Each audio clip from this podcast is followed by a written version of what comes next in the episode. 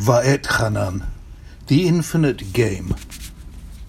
The popular author and TED lecturer Simon Sinek recently published a book entitled The Infinite Game.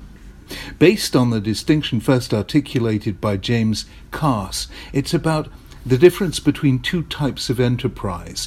One, a finite game, has a starting and ending point. It obeys rules, recognizes boundaries, and has winners and losers. Most sports are like this. So often is politics. There are campaigns, elections, rules, regulations, successful and defeated candidates. Businesses can be run this way when they focus on quarterly profits, share prices, market share, and the like.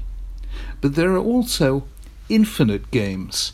These have no starting point or finishing line, no clear winners and losers, no agreed rules or boundaries. Art is like this, so are music and literature. Beethoven didn't win, Bach didn't lose. Great artists changed the rules. That's what Beethoven, Schoenberg, and Stravinsky did, and so did Van Gogh, Cezanne, and Picasso. Politics can be like this when it rises above opinion polls and sets its vision on larger issues of justice, equality, and the moral health of society. Education is a finite game when it focuses on exam results and qualifications, but it can be an infinite game when it's about breadth and depth of understanding and character development.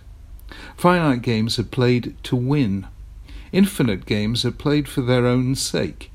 Finite games are usually performed in front of an audience of some kind. Infinite games are participative. We engage in them because we're changed by them. Van Gogh didn't need to sell paintings to regard art as worthwhile. Beethoven wasn't seeking popularity when he wrote his late sonatas and quartets. James Joyce was not aiming at a bestseller when he wrote Ulysses.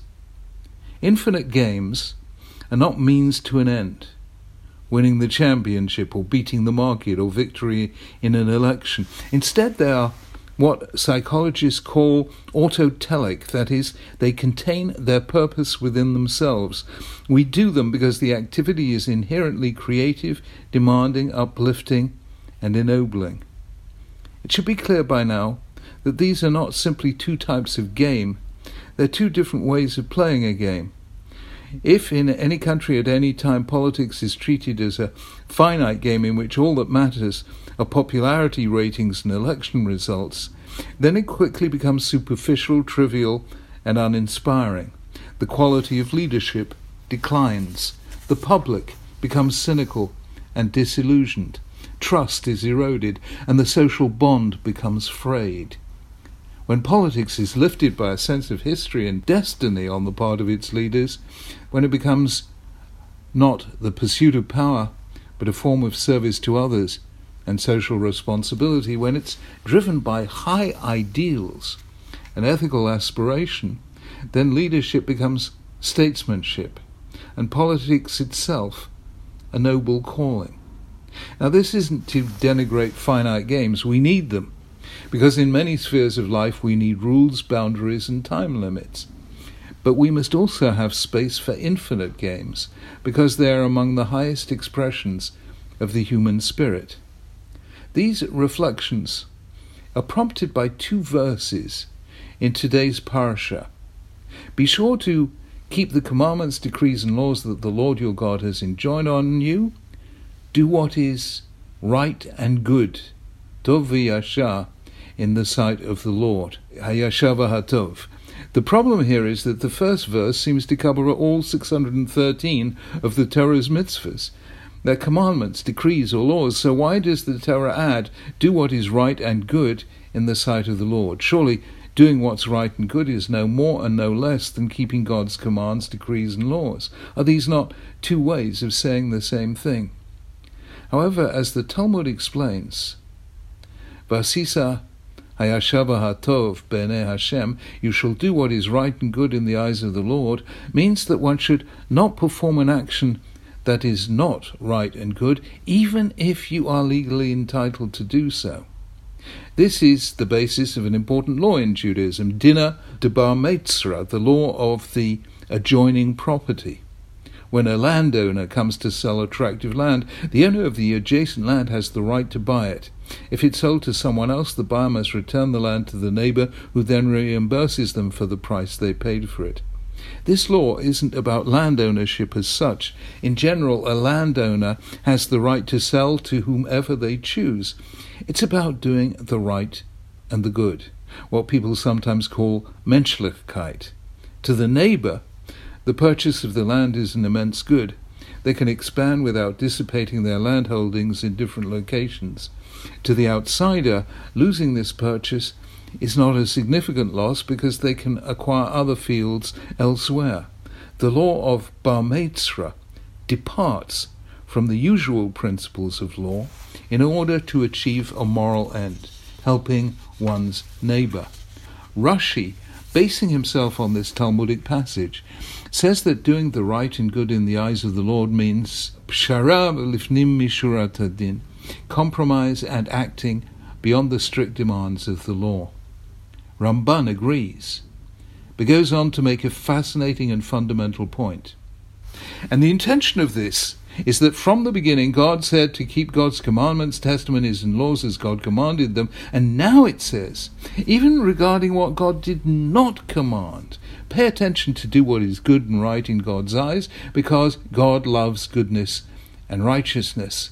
This is important because it's impossible to mention in the Torah all the details of people's behavior with neighbors and friends, or business conduct, or local ordinances. The Torah mentions many such laws, such as don't gossip, don't take vengeance or bear a grudge, don't stand idly by the blood of your neighbor, don't insult the deaf, rise before the aged, and so on. And now it states generally that one should do what is good and right regarding everything, including compromise and acting beyond the strict demands of the law. Ramban seems to be concurring with Rashi, but actually he's making a somewhat different point. Rashi is saying, keep the law and go beyond it. Ramban is saying that there are some things that can't be specified by law because it's impossible to mention in the Torah all the details of people's behavior. The Torah gives us specific examples don't gossip, don't take revenge, but the rest depends on the situation, the circumstance, and the person or people you're dealing with. In the terms we encountered at the beginning of this essay, not all the Torah is a finite game. Much of it is. There are rules, commands, decrees, laws, there's halacha, there are boundaries, milk, meat, public domain, private domain, there are beginnings and endings, the earliest time to say the morning Shema and the latest time. There are successes and defeats, either you do or you don't complete the counting of the Omer. All of this is finite, even though it is dedicated to the one who is infinite. Ramban's point, however, which is also made by the Maggid Mishnah, is that there are significant areas of the moral life that cannot be reduced to rules. That's because rules deal in generalities, and human lives are particular. We're all different, so is every situation in which we find ourselves. Good people know when to speak, when to be silent, when to praise, when to challenge. They hear the unspoken word, sense the concealed pain. They focus on other persons rather than on themselves. They're guided by a deeply internalized moral sense that leads them instinctively away from anything less than the right and the good. The right and the good in the sight of the Lord is about the part of the moral life that is an infinite game. There is a fine account of such a person in Psalm 15. One whose walk is blameless, who does what's righteous, who speaks the truth from their heart, who does no wrong to a neighbor, casts no slur on others, keeps an oath even when it hurts, and doesn't change their mind. Whoever does these things will never be shaken. I believe that we make a fundamental error when we think that all we need to know and keep are the rules governing interactions bein adam lechavero between us and our fellows. The rules are essential, but they are also incomplete.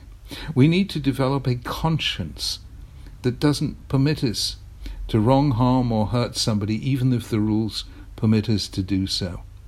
The moral life is an infinite game which cannot be reduced to rules.